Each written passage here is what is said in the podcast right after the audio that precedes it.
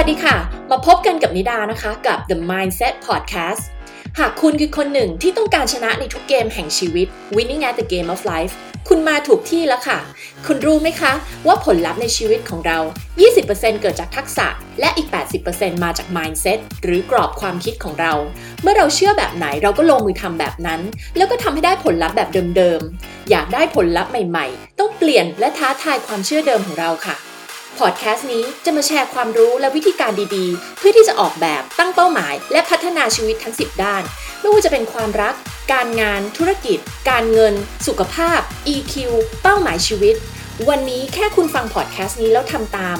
การเปลี่ยนแปลง แม้แค่วันละนิดวันละหน่อย รวมๆหลายวันเข้า คุณก็จะเห็นผลลัพธ์ของการเปลี่ยนแปลงค่ะ มาเริ่มต้นสร้างชีวิตในแบบที่ต้องการ อย่ามัวแต่นั่งฝัน หรือผลัดวันประกันพรุ่ง เพราะวันที่เราฝันไว้มันจะไม่จู่ๆเกิดขึ้นเอง แต่มันจะเกิดขึ้นต่อเมื่อเริ่มลงมือทำตั้งแต่วันนี้ค่ะ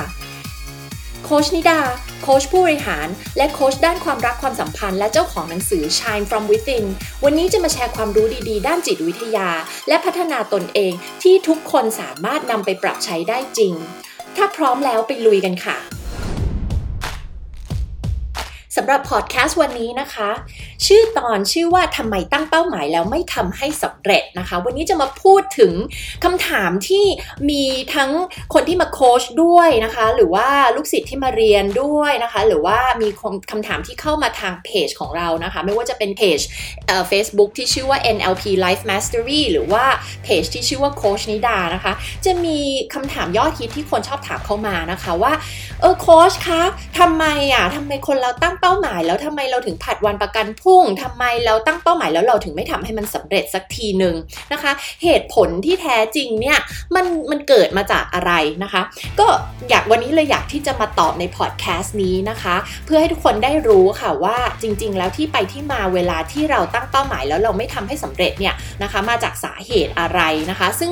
วันนี้ค่ะนิดาก็รวมนะคะสาเหตุหลักๆ มาให้ 4 อย่าง ด้วยกันนะคะ ซึ่งมีดังต่อไปนี้ค่ะ เหตุผลแรกนะคะที่เราไม่ทำให้สำเร็จนั่นเป็นเพราะว่าเรื่องของคำว่า priority เลยค่ะคำว่า priority หรือว่าการจัดลำดับความสำคัญของเรื่องต่างๆ ของเป้าหมายต่างๆ ที่เรามีในชีวิตนะคะ เหตุผลที่เรายังไม่ลงมือทำก็เพราะว่ามันยังไม่ใช่ priority สำหรับเรานะคะ เรื่องเรื่องนั้นมันยังไม่ได้เป็นเรื่องที่สำคัญมากพอสำหรับเราในวันนี้นะคะ เมื่อเรื่องอะไรก็แล้วแต่เนี่ยมันยังไม่สำคัญมากพอแน่นอนว่าเราคงไม่เสียเวลาลงทุนลงแรง ไปทำมันให้สำเร็จจริงไหมคะ บางคนตั้งเป้าหมายว่า เออสามเดือนเนี้ยจะต้องลดน้ำหนัก 10กิโลให้ได้เลยนะคะ แต่ทำไมเราถึงไม่ลงมือทำเราถึงเอาเวลาของเราไปทำอย่างอื่น ก็เพราะว่าง่าย ๆ เลยค่ะ คิดง่าย ๆ ก็คือว่าเรื่องอื่นมันยังสำคัญมากกว่าเรื่องของการลดน้ำหนักนะคะ อันนั้นก็คือเหตุผลที่1นนะคะ หรือบางครั้งเเราอาจจะอยาก ทำธุรกิจเป็นของตัวเองอยากสร้างธุรกิจเล็ก ๆ ขึ้นมาเป็นของตัวเองนะคะ แต่เราก็เอาเวลาไปทำอย่างอื่นนะคะ แปลว่าเรื่องของการทำธุรกิจนั้นๆ ของเราเนี่ยในเวลานั้นมันยังไม่ได้สำคัญมากพอสำหรับเรานะคะ มันเลยไม่เป็นเรื่องที่เราจะไปลงมือทำนะคะ สาเหตุที่ 2 ก็คือ คุณขาดวินัยนะคะ ขาดดิสซิปลินคนเรารู้แหละนะคะวิธีการที่เราจะทำเป้าหมายให้สำเร็จ นึกถึงเรื่องของการลดความอ้วนก็ได้เรื่องง่ายๆเบสิกเลยนะคะ คนเราไม่รู้หรอกว่าต้องลดน้ำหนักเนี่ยจะต้องทำยังไงบ้างนะคะอ่าลดอาหารไปออกกำลังกายกินเข้าไปให้น้อยกว่าที่เผาผลาญอะไรก็ว่าไปถูกไหมคะ แต่เหตุผลที่เราไม่ทำอะมันเป็นเพราะว่าเราขาดวินัย เพราะว่าคนเราเนี่ยเราอยากจะได้สูตรที่มันง่าย อะไรก็ได้ที่มันได้ผลลัพธ์ง่ายเร็วนะคะ แล้วก็ไม่ต้องออกแรงอะไรมากมายนะคะ ต้องการสูตรสำเร็จนะคะที่สะดวกสบายกับชีวิตของเรานะคะ ไม่ต้องเหนื่อย ไม่ต้องลำบาก ไม่ต้องผ่านความทุกข์ ความลำบาก เช่น จะต้องอดอาหารไม่กินอาหารที่เราชอบอะไรแบบนี้นะคะ แล้วก็ต้องทนเจ็บตัวเหนื่อยไปออกกำลังกายเงี้ยคนเราไม่ชอบนะคะ เราก็เลยขี้เกียจนั่นเอง เราก็เลยไม่ทำนั่นเองนะคะ แล้วสุดท้ายเนี่ยเราก็เลยทำไม่สำเร็จนะคะ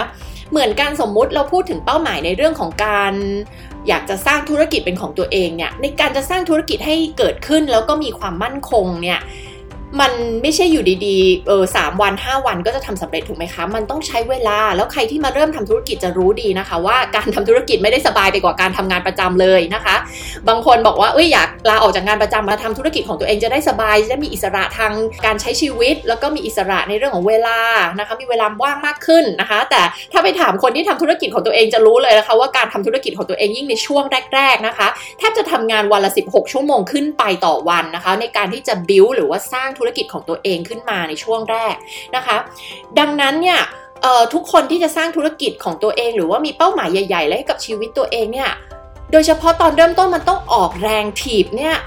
แบบมากมายเหลือเกินนะคะ แล้วเราก็ต้องมีวินัยในการทำมันทุกๆวัน ทุกๆวัน ทุกๆวันไป มันไม่ใช่โอ้ทำแค่ช่วงแรกแล้วหลังจากนั้นก็ไม่ลงมือทำแล้วอะไรเงี้ยนะคะ แน่นอนว่าธุรกิจที่จะ sustainable หรือว่าอยู่ได้ในระยะยาวเนี่ยมันต้องเกิดการลงมือทำอย่างเสมอต้นเสมอปลายนะคะ แล้วก็ต้องมีวินัยอะคะ่ะในการที่จะทำสิ่งเหล่านี้นะคะ ต้องมีการลงมือทำในทุกๆวันนะคะ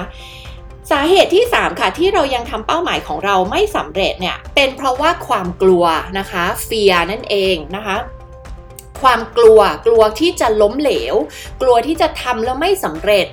ลงมือทำไปแล้ว ลงทุนลงแรงลงใจไปแล้วเนี่ยแล้วสุดท้ายเนี่ยมันจะไม่สำเร็จมันจะล้มเหลว มันจะไม่เป็นไปตามที่เราคาดฝันเอาไว้นะคะ ซึ่งมนุษย์เราเนี่ยไม่อยากที่จะเผชิญหน้ากับความเจ็บปวดแบบนั้นนะคะ ความเจ็บปวดที่เกิดขึ้นจากความล้มเหลว มันเจ็บปวดจริงๆนะ มันรู้สึกผิดหวังกับตัวเอง มันรู้สึกแย่กับตัวเอง ดังนั้นมนุษย์เราเนี่ย ถ้าหากว่าเราเรามองไปที่ภาพของความกลัวนั้น เราคิดไปในแง่ของความกลัวแล้วว่า อุ๊ย เดี๋ยวพอมันไม่สำเร็จแล้วมันจะต้องเจอเหตุการณ์อะไรบ้างเนี่ย มันจะเจอผลลัพธ์แบบไหนเนี่ย มันก็ทำให้เรารู้สึกว่าเราไม่อยากที่จะไปทำนะคะ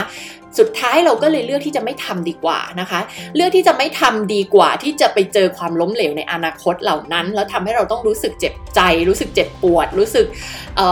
fail กับตัวเองนะคะ มันเป็นกลไกการปกป้องตัวเองค่ะถ้าเคยฟังคลิปของโค้ชที่พูดถึงเรื่องของสมองส่วนของ reptilian brain นะคะก็คือสมอง survival mode ของเราเนี่ย สมองที่ทำให้เราอออยู่รอดปลอดภัยเนี่ยนะคะ สมองที่เรียกว่า survival brain หรือว่า reptilian brain หรือสมองกิ้งก่าเนี่ยนะคะเป็นสมองเดียวกันกับที่ lizard หรือว่าพวกกิ้งก่ามีเนี่ยนะคะเป็นสมองที่ทำให้เราเนี่ยไม่ลงมือทำเวลาที่มันมีความกลัว เพราะว่าเวลาที่เราเจอความกลัวเนี่ยเราจะวิ่งหนี เราจะหยุดชะงัก หรือเราจะช็อกไปเลย คือเราแบบไม่กล้าลงมือทำนั่นเองเมื่อเรามีความกลัวมากระตุกสมองเรานะคะ สาเหตุที่ 4 นะคะ ที่เราไม่ทำเป้าหมายของเราให้สำเร็จก็คือความเชื่อค่ะ เรายังไม่มีความเชื่อว่าเราจะทำได้สำเร็จนะคะหรือว่าเรามีความเชื่อว่าเราจะล้มเหลวนั่นเองนะคะทีนี้ความเชื่อหรือในภาษาของการโค้ชหรือในภาษาของออจิตวิทยา หรือว่าการพัฒนาตัวเองเราจะเรียกมันว่า limiting belief นะคะ limiting มาจากคำว่า limit limiting belief ความเชื่อที่จำกัดตัวเอง นะคะ ซึ่งคนเราเนี่ยตั้งแต่เกิดมาจนถึงทุกวันนี้เนี่ยเรามีความเชื่อที่สร้างขึ้นมาเยอะแยะมากมายโดยที่เราไม่รู้ตัวนะคะเราไม่รู้ตัวเพราะว่าความเชื่อเหล่านี้มันฝังอยู่ในจิตใต้สำนึกของเรา หรือว่า subconscious mind ของเรานั่นเองนะคะซึ่ง subconscious mind เนี่ยส่งอิทธิพลต่อการตัดสินใจของเราในทุกๆ วันอย่างมหาศาลเลยนะคะ ประมาณ 95-99%นะคะที่ subconscious หรือว่าจิตใต้สำนึกของเราเนี่ยมีอิทธิพลต่อผลลัพธ์ของเราในชีวิต ในทุกๆวันเลยนะคะ มันโปรแกรมสมองมาแล้วนะคะ ว่าเราจะเชื่อยังไงคิดยังไงลงมือทำยังไงตัดสินใจยังไงนะคะ ทีนี้เมื่อความเชื่อเหล่านี้ที่มันมีมาจากอดีตของเราเนี่ยนะคะมันเชื่อมาแบบผิดๆอะคะ่ะ มันไม่จริงอะคะ่ะ มันเป็นความเชื่อที่จำกัดตัวเรา อย่างเช่น ความเชื่อที่ว่า ฉันไม่เก่ง ฉันเป็นคนไม่มั่นใจ ฉันเป็นคนไม่ฉลาด ฉันเป็นคนไม่สามารถทำธุรกิจให้สำเร็จได้ หรืออะไรเหล่านี้เป็นต้นนะคะ ความเชื่อเหล่านี้ อย่างที่บอกนะคะ เราไม่รู้ตัวนะคะ ส่วนใหญ่เราจะไม่รู้ตัวนะคะ มันจะอยู่ในระดับจิตใต้สำนึกของเรานะคะ ซึ่งมันมาจากอะไรล่ะ ความเชื่อเหล่านี้นะคะ มันมาจากหลายอย่างเลยนะคะ มาจากหลายอย่างในอดีตของเรานะคะหนึ่งเลยอาจจะมาจากผลลัพธ์ที่เราเคยไปลงมือทำแล้วล้มเหลว อย่างเช่น เหตุการณ์ตอนเด็กๆ ยกตัวอย่างแบบนี้ก็ได้ค่ะ ตอนเด็กตอนป .2 เคยสอบตกเลข แล้วครูประจำชั้นว่าเรานะคะ หลังจากนั้นเราก็สร้างความเชื่อให้กับตัวเองแล้วว่าฉันเนี่ยไม่เก่งเลข หรือเผลอๆอาจจะสร้างความเชื่อที่ใหญ่กว่านั้นอีกก็ได้ก็คือ ฉันเป็นคนไม่ฉลาด ฉันเป็นคนไม่เก่ง แล้วเราก็เหมารวมเลยค่ะว่าฉันไม่ฉลาดและไม่เก่งในทุก ๆ เรื่องไม่ใช่แค่วิชาคณิตศาสตร์เท่านั้น พอนึกภาพบอกไหมคะ เราสร้างความเชื่อเหล่านี้มาจากหนึ่งเหตุการณ์ที่เคยเกิดขึ้นในอดีตนะคะสอง สิ่งแวดล้อมของเราหรือการเลี้ยงดูจากพ่อแม่นะคะ ถ้าพ่อแม่บอกลูกว่า อุ้ยเป็นคนไม่ได้เรื่องเลย หรือว่าเปรียบเทียบเรากับเด็กบ้านอื่น หรือว่าเราทำไมไม่เก่งเลยทำไมเราเป็นเด็กขี้เกียจทำไมเราเป็นเด็กขาดความมั่นใจในตัวเองทำไมเราเป็นเด็กที่ไม่ได้เรื่องเลยทำไมเราไม่กล้าแสดงออกทำไมเราเเล่นเครื่องดนตรีก็ไม่เก่งสู้คนนั้นคนนี้ไม่ได้หรืออะไรอย่างนี้เป็นต้นนะคะคำพูดเหล่านี้จะถูกโปรแกรมเข้าไปในสมองของเด็กแล้วก็ติดตัวไปจนโต ถ้าหากว่าเขาไม่รู้ตัวนะคะ มันก็จะฝังเข้าไปในจิตใต้สำนึกทำให้คนคนนั้นเติบโตมากลายเป็นผู้ที่มีอัตลักษณ์หรือว่า identity ของความเป็นคนไม่ได้เรื่องหรือว่าเป็นคนไม่เก่งนั่นเองนะคะ อันนั้นก็คืออสิ่งแวดล้อมนะคะที่ส่งผลต่อการมี limiting belief หรือว่าความเชื่อที่จำกัดตัวเองนะคะ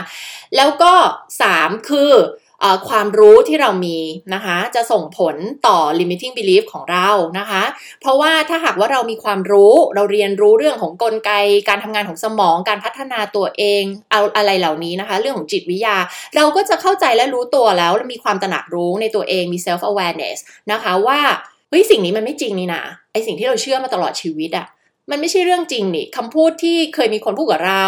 เอ่อครูพูดกับเรา พ่อแม่พูดกับเรา หรือผลลัพธ์ที่เราเคยได้มาจากอดีตเนี่ยจริง ๆ มันมันไม่ได้แปลเหมือนแปลผลออกมาแบบที่เราคิดนะคะ อย่างเช่นถ้าเรากลับไปมองนิดาทำการโค้ชลูกค้าเนี่ยผู้บริหารบางคนเนี่ยก็มีความเชื่อเหล่านี้มา ทุกคนมีความเชื่อเหล่านี้นะคะ ไม่มีใครที่ปราศจากความเชื่อเหล่านี้ เพราะว่าเราใช้ชีวิตในสังคมโลกนี้มาถูกไหมคะ เราเสพสื่อเราดูทีวี เราดูนั่นนู้นนี่เราเรารับสิ่งต่างๆ เข้ามาจากสิ่งแวดล้อมของเรามากมาย ซึ่งมันสร้างความเชื่อผิดๆเหล่านี้ให้กับเรานะคะ ย้อนกลับไปมองคนที่ตกเลขสอบตกเลขตอนป .2 นะคะ เราอาจจะบอกตัวเองให้ความหมายกับเหตุการณ์ครั้งนั้นว่าเราเป็นคนไม่เก่งเราเป็นคนไม่ได้เรื่องเราไม่ฉลาดเลย เรา IQ ต่ำเราไม่เก่งอะไรก็แล้วแต่นะคะ แต่เมื่อเรามองกลับไปแล้วกลับไปเรียนรู้จากเหตุการณ์นั้นๆแล้วอาจจะค้นพบข้อมูลใหม่ๆก็ได้นะคะเราอาจจะค้นพบว่าเอ้ยตอนนั้นไม่ตั้งใจเรียนอะตอนนั้นมัวแต่นั่งเล่นกับเพื่อนอะหรือว่าตอนนั้นครูอาจะสอนไม่รู้เรื่องก็ได้ อะไรอย่างนี้เป็นต้นนะคะ หรือเราอาจจะไม่ได้ทบทวนบทเรียน หรือครูสั่งการบ้านแล้วเราไม่ได้ตั้งใจทำเลย เรามัวแต่นั่งเล่นเกม อะไรอย่างนี้เป็นต้นนะคะ เราก็จะได้กลับไปเรียนรู้ว่าอ๋อแท้ที่จริงแล้วตอนนั้นมันไม่ใช่ว่าเราไม่ฉลาดหรือเราไม่เก่งนะ แต่เราไม่ตั้งใจเองนะคะ เมื่อเรากลับไปเรียนรู้ให้มันถูกต้องอะคะ่ะ มันก็จะเห็นความหมายที่แท้จริงของเหตุการณ์นั้น และเรียนรู้จากเหตุการณ์นั้นได้นะคะ หรือยกตัวอย่างอีกอย่างหนึ่งสมมติเคยไปทำธุรกิจแล้วมันเจ๊งขึ้นมาอย่างเงี้ยนะคะ อันนี้เป็นตัวอย่างคลาสสิกที่ชอบยกตัวอย่างในห้องเวลาที่สอนนะคะ คุณเคยไปทำธุรกิจอันนึง แล้วมันก็เจ๊งนะคะ หลังจากนั้นคุณก็สะกดจิตบอกตัวเอง โปรแกรมสมองตัวเองไปเรียบร้อยแล้ว ว่าฉันไม่สามารถทำธุรกิจให้สำเร็จได้นะคะ พอมาวันนี้มีคนมาชวนไปทำธุรกิจ คุณอาจจะกล้าที่จะไปลงมือทำอีกรอบก็ได้อาจจะกล้าที่จะไปทำธุรกิจอีกรอบหนึ่งนะคะ แต่ถ้าหากว่าลึกๆ คุณยังมีความเชื่อว่าคุณจะทำมันเจ๊งอีก หรือว่าคุณจะไม่สามารถสำเร็จในธุรกิจได้เนี่ย คุณก็จะไปลงมือทำแบบไหนล่ะคะ อ่า มันกลับมาที่หลักการที่ว่าคนเราไม่อยากลงมือทำลงทุนลงแรงลงใจ กับอะไรที่เราคาดเดาเอาไว้ล่วงหน้า ว่ามันจะเจ๊งอยู่แล้ว หรือว่ามันจะไม่สำเร็จอยู่แล้วนะคะ ดังนั้นมนุษย์เราก็จะลดต้นทุนลง อ่าคำว่าต้นทุนนี้ก็คือลงทุนลงแรงลงใจ เราจะลดทุนเหล่านี้ลงไป แล้วเราก็จะไม่ไปลงทุนลงแรงอะไรกับมันมากมาย ดังนั้นการไปทำธุรกิจครั้งที่สองนี้เราก็อาจจะไปทำแบบ ไม่ได้ตั้งใจมาก อ่าทำแบบ ถูถูไถๆไป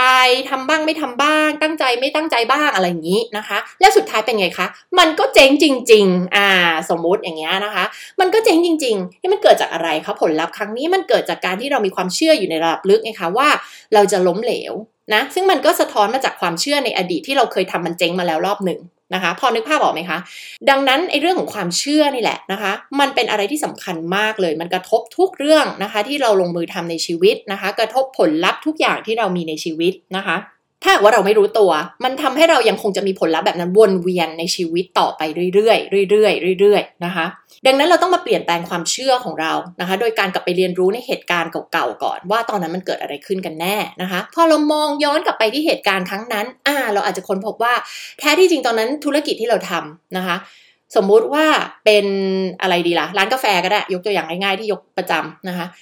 ร้านกาแฟตอนนั้นอ๋อ กาแฟก็ไม่อร่อย ขายก็แพง ไปหุ้นกับเพื่อนทำเพื่อนก็ไม่ตั้งใจทำเราก็ไม่ตั้งใจทำไม่มีใครตั้งใจทำไม่มีใครเข้าไปที่ร้านกาแฟเลย ปล่อยให้พนักงานรันร้านกาแฟกันไปเองอย่างเงี้ยนะคะ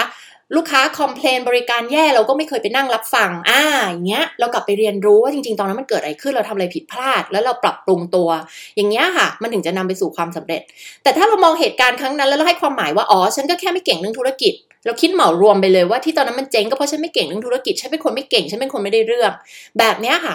มันก็จะไม่เกิดการเรียนรู้ที่มันจริงอะค่ะนึกออกไหมคะ มันเป็นการคิดเหมารวมบนพื้นฐานของความเชื่อผิดๆนะคะ และนี่คือสาเหตุ 4 สาเหตุหลักๆอะค่ะว่าทำไมคนเราถึงไม่สำเร็จในเป้าหมายของตัวเองนะคะ 1. มันยังไม่สำคัญพอเราไม่ได้ต้องการมันจริงในเวลานี้นะคะ 2. คือคุณขาดวินัยในการไปลงมือทำ 3. คุณติดอยู่กับความกลัวนะคะอย่าลืมว่าคนที่ประสบความสำเร็จเขากลัวเหมือนกันไม่ได้ต่างจากคุณเลยแต่เขากลัวเขากลัวแล้วเขายังลงมือทำนะคะ อย่างที่ 4 ก็คือความเชื่อ ที่มันจำกัดตัวเองนะคะ ความเชื่อที่มันผิดผิดความเชื่อที่มันไม่จริงนะคะสี่สาเหตุเหล่านี้ค่ะ จากประสบการณ์การที่ได้โค้ชคนมาเยอะแยะมากมายเนี่ยนะคะคนพบว่ามันคือสี่สาเหตุหลักนี้นะคะ ที่ทำให้คนเรายังไม่ทำเป้าหมายที่เราอยากที่จะทำให้มันสำเร็จนะคะ กี่ครั้งคะที่เวลา เปิดมาปีใหม่เนี่ยฝรั่งเขาจะมีสิ่งที่เรียกว่า New Year's Resolution ถูกไหมคะ New Year's Resolution คือการตั้งข้อสัญญาข้อตกลงกับตัวเองว่าปีนี้แหละจะเป็นปีทองของฉันละ ฉันจะเปลี่ยนแปลงตัวเอง ฉันจะทำเป้าหมายเรื่องนี้ที่ฉันตั้งใจมานานให้สำเร็จให้จงได้นะคะ แล้วเป็นไงคะ เกิดอะไรขึ้นคะพวกเราเกิดอะไรขึ้นกับชีวิตพวกเราคะ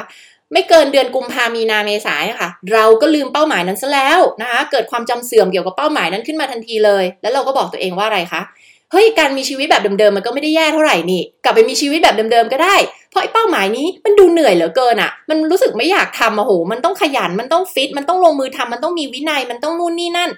เออเหนื่อยอะ่ะ อยากอยู่สบายๆอะ่ะกลับไปกลับไปใช้ชีวิตแบบเดิมแล้วกันเนาะ เคยอ้วนยังไงก็อ้วนอย่างนั้นต่อไปแล้วกันนะ เอองานที่ทำอยู่ไม่ชอบก็ทำมันต่อไปไม่เป็นไรหรอก ก็พอจะมีรายได้เลี้ยงชีพได้ อยากทำธุรกิจที่ฝันเอาไว้แต่แบบ ดูแล้วมันเหนื่อยอะ่ะ มันต้องพยายามซะเหลือเกินอะ่ะ เฮ้ยกลับไปมีชีวิตแบบเดิมๆดีกว่า ง่ายกว่าเยอะเลยนะคะ แล้วเราก็เป็นไงคะกลับไปใช้ชีวิตแบบเดิม หรือไม่ก็ถดถอยไปแย่กว่าเดิมด้วยซ้ำแล้วเราก็ลืมไอเป้าหมายที่เราที่เราโหรู้สึกมี motivation มีแรงฮึดเมื่อตอนปีใหม่เนี่ย มันก็ลืมไปเลยภายในเวลาแค่สั้น ๆนะคะ เราก็ลืมไปเลยนะคะเชื่อว่าเมื่อเล่าแบบนี้แล้วหลายคนกำลังนั่งหัวเราะอยู่นะคะ ไม่ต่างจากโค้ชนะคะ เพราะว่า เหตุการณ์เหล่านี้มันเคยเกิดขึ้นกับพวกเราทุกคนนะคะ ไม่ไม่มีใครที่ไม่เคยเกิดขึ้นหรอกค่ะเหตุการณ์แบบนี้นะคะ แต่จะมากจะน้อยเนี่ยมันแล้วแต่แต่ละคนนะคะ แล้วแต่แต่ละคนจริง ๆนะคะ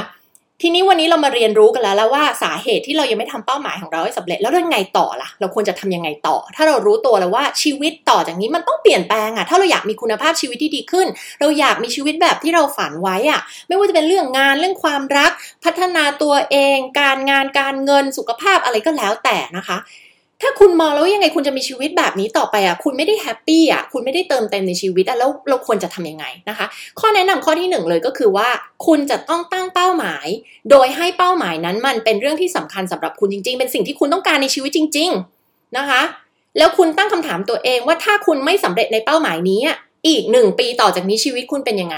อีกสองปีสามปีห้าปีชีวิตต่อจากนี้คุณเป็นไง ถ้าคุณทำเรื่องนี้ไม่สำเร็จ อีกสิบปีล่ะ ชีวิตคุณจะเป็นยังไง ถ้าคุณยังทำเรื่องนี้ไม่สำเร็จ ถ้าคุณยังอยู่กับงานที่คุณเกลียด คุณอยู่กับงานที่คุณไม่ได้ชอบทำสังกตายไปวันๆไปทำงานแล้วก็รู้สึกแบบไม่ได้รู้สึกชอบเนี่ยแต่คุณต้องอยู่กับงานนี้ไปอีก 5 ปี 10 ปี 20 ปี หรือตลอดชีวิตเลยอะ่ะคุณโอเคไหมอะ่ะหรือสุขภาพคุณแย่อยู่ตอนเนี้ยอีก 10 ปี 20 ปีคุณยังมีสุขภาพแย่แบบนี้อยู่คุณโอเคไหมมันจะเกิดอะไรขึ้นกับชีวิตคุณบ้างนะคะเกิดอะไรขึ้นกับคนรอบตัวคุณบ้าง ถ้าวันนี้คุณยังจมปลักอยู่กับความรักพังๆ ความรักแย่ๆ ความรักแบบที่โค้ชเรียกว่า toxic relationship ความรักที่มันเป็นพิษกับตัวเองเนี่ยนะคะ คุณยังไม่เอาตัวเองออกมา อีกหนึ่งปีมันจะเป็นไงสองปีสามปีห้าปีสิบปียังไงคุณยังติดแงกอยู่ตรงนี้เนี่ยกับความรักพังๆแบบนี้ความรักที่มันเป็นพิษกับชีวิตตัวเองเนี่ยค่ะ คุณมองเห็นภาพตัวเองไหมมันเป็นยังไงคะมันทุกข์มากพอไหม มันเจ็บปวดมากพอไหมที่วันนี้คุณจะตัดสินใจเอาตัวเองออกมาจากสถานการณ์ที่เจ็บปวดเหล่านั้นนะคะ ถ้ามันมากพอวันนี้คุณจะคงจะตัดสินใจแล้วแหละนะคะ ว่าเฮ้ยมันไม่ไม่โอเคละฉันต้องเลือกทำอะไรบางอย่างวันนี้แล้วแหละนะคะ นั่นแหละคือการเซตคอมมิชเมนต์กับตัวเอง ความมุ่งมั่น คุณทำข้อตกลงสัญญากับตัวเอง คุณมีคอมมิชเมนต์กับตัวเอง ว่าวันนี้แหละ ฉันจะเลือกเปลี่ยนตัวเองละไม่ใช่พรุ่งนี้นะคะ ไม่ใช่พรุ่งนี้ ไม่ใช่อาทิตย์หน้า ไม่ใช่อีกหนึ่งเดือน ไม่ใช่ตอนที่ฉันว่างหรือมีเวลามากกว่านี้นะคะ ตอนนี้เลยค่ะ ตอนนี้เลยนะคะ ถ้าคุณรออีกหนึ่งเดือนข้างหน้าสามเดือนข้างหน้าคุณจะลืมแล้วค่ะ คุณฟังพอดแคสต์นี้คุณก็จะลืมแล้วค่ะ ถ้าคุณลืมเกิดคุณลืมเชื่อว่าหลาย ๆ คนจะลืมคุณกลับมาฟังพอดแคสต์นี้ใหม่อีกรอบหนึ่งนะคะนะคะ กลับมาฟังใหม่อีกรอบหนึ่งนะคะ เพื่อเป็นการย้ำเตือนฟังหลาย ๆ รอบเลยก็ได้นะคะ ถ้าวันนี้คุณเห็นภาพอนาคตของตัวเองแล้วนะคะ ว่าวันนี้สิ่งที่คุณเลือกสำหรับตัวเองเนี่ยมันยังไม่ใช่ คุณสร้างคอมมิชเมนต์ให้กับตัวเอง คุณสร้างข้อตกลงสัญญาให้กับตัวเอง ว่าวันนี้ตกลงคุณจะเอายังไงกับชีวิตตัวเองนะคะ อะไรคือสิ่งที่คุณอยากจะมีในชีวิต อะไรคือชีวิตที่คุณฝันไว้นะคะ แล้วคุณเริ่มต้นการเดินทางนั้นวันนี้เลย คุณเริ่มต้นเจอร์นี่นั้นวันนี้เลยนะคะ คุณหาให้ได้ก่อนเป้าหมายนั้นสำคัญสำหรับคุณมากพอหรือยังนะคะ มันเจ็บปวดมากพอไหมสำหรับคุณถ้าคุณไม่เปลี่ยนแปลงตัวเองวันนี้ ถ้าคุณยังทำอะไรแบบเดิมๆ คุณก็ได้ผลลัพธ์แบบเดิมๆนะคะไอน์สไตน์บอกไว้ว่าอะไรคะความหมายของคนบ้าคือคนที่คิดลงมือทำอะไรแบบเดิมๆ แล้วหวังได้ผลลัพธ์อะไรใหม่ๆนะคะนั่นคือความหมายของคนบ้า ถ้าคุณอยากได้ผลลัพธ์อะไรใหม่ๆ คุณต้องลงมือทำแบบใหม่ๆ มันแปลว่าสิ่งที่คุณเคยทำมาในอดีต มันไม่เวิร์กมันไม่เวิร์กคุณต้องเปลี่ยนนะคะ คุณจะทำอะไรแบบเดิมๆไม่ได้นะคะ เมื่อคุณได้เป้าหมายที่มันมีความหมายมากพอมัน meaningful สำหรับคุณมันสำคัญมากพอสำหรับคุณมันเป็น priority ในชีวิตของคุณแล้วแหละนะคะนั่นแหละคือจุดเริ่มต้นที่ดีละนะคะ คุณมี commitment ละ คุณมุ่งมั่นละ คุณสัญญากับตัวเองละ ว่าอันเนี้ยยังไงก็ต้องทำให้สำเร็จให้จงได้นะคะ ต่อจากนั้นคือการมานั่งหากลยุทธ์วิธีการในการลงมือทำแล้วค่ะ ในโลกใบนี้มีใครเคยสำเร็จในเรื่องนี้ไหมเรื่องที่คุณต้องการที่จะทำให้สำเร็จนะคะ ในภาษาของ NLP หรือจิตวิทยาแห่งความสำเร็จนะคะ ที่ที่จะสอนในคลาสประจำเนี่ยเราเรียกว่าเทคนิคการโมเดลลิ่งถ้าใครเคยดู YouTube ช่องโคชนิดาจะเคยมีพูดเรื่องนี้ไว้นะคะโมเดลลิ่งคือการดูตัวอย่างของคนที่เขาทำสำเร็จมาแล้ว แล้วดูว่าเขาทำกลยุทธ์อะไร เขาใช้กลยุทธ์วิธีการอะไร แล้วทำตามเขาเลย ไม่ได้บอกว่าให้ไปก๊อปปี้งานเขานะคะ แต่เขามีวิธีการอะไรนะคะ เราสามารถใช้วิธีการเดียวกันกับเขาได้มันไม่ได้ผิดนะคะ แต่ไม่ได้แปลว่าเราไปก๊อปปี้ทุกอย่างเหมือนเขาเรียนแบบไม่ใช่นะคะ เทคนิคการโมเดลลิ่งคือการดูดูกลยุทธ์ของเขาแล้วเราก็ทำตามนะคะ ในเมื่อมันมีคนที่ทำสำเร็จมาแล้วในเรื่องเดียวกันกับเรานะคะ เราจะไปคิดวิธีการใหม่ๆ เพื่ออะไรล่ะ ในเมื่อมันสำเร็จมาแล้ววิธีการแบบนี้นะคะ เราก็โมเดลลิ่งเลยก็คือลองทำตามกลยุทธ์วิธีการของเขา นะคะ แล้วอย่าลืมค่ะ ลงมือทำเนี่ยมันต้องมี consistency ด้วย ก็คือทุกวันต้องทำไปทุกวันทุกวันมีความเสมอต้นเสมอปลาย นั่นคือคำว่าวินัยนะคะ ไม่ใช่โอ้ทำวันหนึ่งหยุดทำไป 6 วัน อีกอาทิตย์หนึงค่อยกลับมาทำใหม่อะไรเงี้ย มันไม่ได้นะคะ ในการที่คุณจะทำเป้าหมายของคุณ คุณจำไว้อย่างหนึ่งว่าเป้าหมายของคุณยิ่งใหญ่เท่าไหร่นะคะ คุณก็ต้องยิ่งออกแรงมากเท่านั้น นั่นคือเหตุผลที่คนในโลกส่วนใหญ่ถึงไม่ประสบความสำเร็จนะคะเอ่อคนที่สำเร็จเนี่ยมีน้อยกว่าคนที่ไม่สำเร็จเยอะมากเลยนะคะ นึกเป็นคำอุปมาอุปไมยแบบนี้ก็ได้ค่ะ เรากำลังปีนขึ้นเขา Mount Everest ก็ได้นะคะ นึกดูสิคะว่าเป้าหมายมันใหญ่ไหมมีคนปีนขึ้นไปถึงข้างบนเนี่ยสักกี่คน เทียบกับคนที่ปีนขึ้นไปไม่ถึง ถูกไหมคะ แล้วนั่นมันมีความแตกต่างกันยังไงล่ะ ก็คนที่ปีนขึ้นไปมันมีความมุมานะ มันมีคอมมิชเมนต์ไงนะคะ เป้าหมายนี้มันมีความหมายสำหรับเขาไง แล้วเขาก็มุมานะ แล้วเขาก็มีวินัยในการฝึกซ้อมการปีนเขาทุกวันทุกวันทุกวัน ล้มแล้วลุกล้มแล้วลุกล้มแล้วลุกอยู่ซ้ำๆแบบอย่างนั้นนะคะนะคะ เพราะว่าอะไรทำไมเขาแล้วยังล้มแล้วเขาลุก เพราะว่าเป้าหมายนี้มันสำคัญสำหรับเขามากพอไงคะมากกว่าสำหรับคนที่ล้มแล้วก็ไม่พยายามต่อ ก็เพราะว่าเป้าหมายมันยังไม่สำคัญพอสำหรับเขาแล้วเขาก็ไม่มีวินัยในการลงมือทำนะคะ ถามว่าคนปีนเขาขึ้นไปนี่กลัวไหมแน่นอนเหมือนเป้าหมายอื่นๆเลย กลัวแต่เขายังลงมือทำไงกลัวแล้วเขาก็ลงมือทำต่อไปนะคะ ดังนั้นฝากเอาไว้นะคะ คือคุณตั้งเป้าหมายหาเป้าหมายที่มันมีความหมายความหมายที่สำคัญสำหรับคุณมันอาจไม่สำคัญสำหรับคนอื่น แต่มันสำคัญสำหรับคุณนะคะ แล้วคุณก็มีคอมมิชเมนต์กับมัน คุณถามตัวเองก่อนคุณพร้อมจะลุยไหมคุณมีคอมมิชเมนต์กับเป้าหมายนี้ไหมนะคะ แล้วก็ไปหากลยุทธ์แล้วก็ลงมือทำทุกวันทุกวันทุกวัน ล้มเหลว เรียนรู้ปรับปรุงอยู่อย่างนั้นนะคะนะคะมันจะพัฒนาคุณไปเรื่อยๆนะคะ ตอนแรก ๆ คุณอาจจะล้มเยอะหน่อยนะคะ ไปเรื่อยๆ คุณจะเก่งขึ้นเก่งขึ้นดีขึ้นดีขึ้นเรื่อยๆนะคะ จนในที่สุดมันก็จะสำเร็จนะคะ ก็ฝากไว้นะคะสำหรับพอดแคสต์วันนี้นะคะ เรื่องของการตั้งเป้าหมายและทำให้สำเร็จนะคะ หวังว่าจะเป็นประโยชน์กับทุกๆคนนะคะ แล้วกลับมาพบกันนะคะใน The Mindset Podcast นะคะ และอย่าลืมติดตามนิดาได้ตามช่องทางต่างๆ ดังต่อไปนี้นะคะ ช่อง YouTube โคชนิดา Facebook Page โคชนิดา และเพจ NLP Life Mastery ช่องทาง Instagram นิดา Life Coach เว็บไซต์ของเรานะคะ www.nlplifemastery.com และ www.coachnida.com และอย่าลืมกด subscribe the Mindset Podcast กันด้วยนะคะ ชนะในทุกเกมแห่งชีวิต winning at the game of life พบกันใหม่ใน The Mindset Podcast กับนิดาค่ะ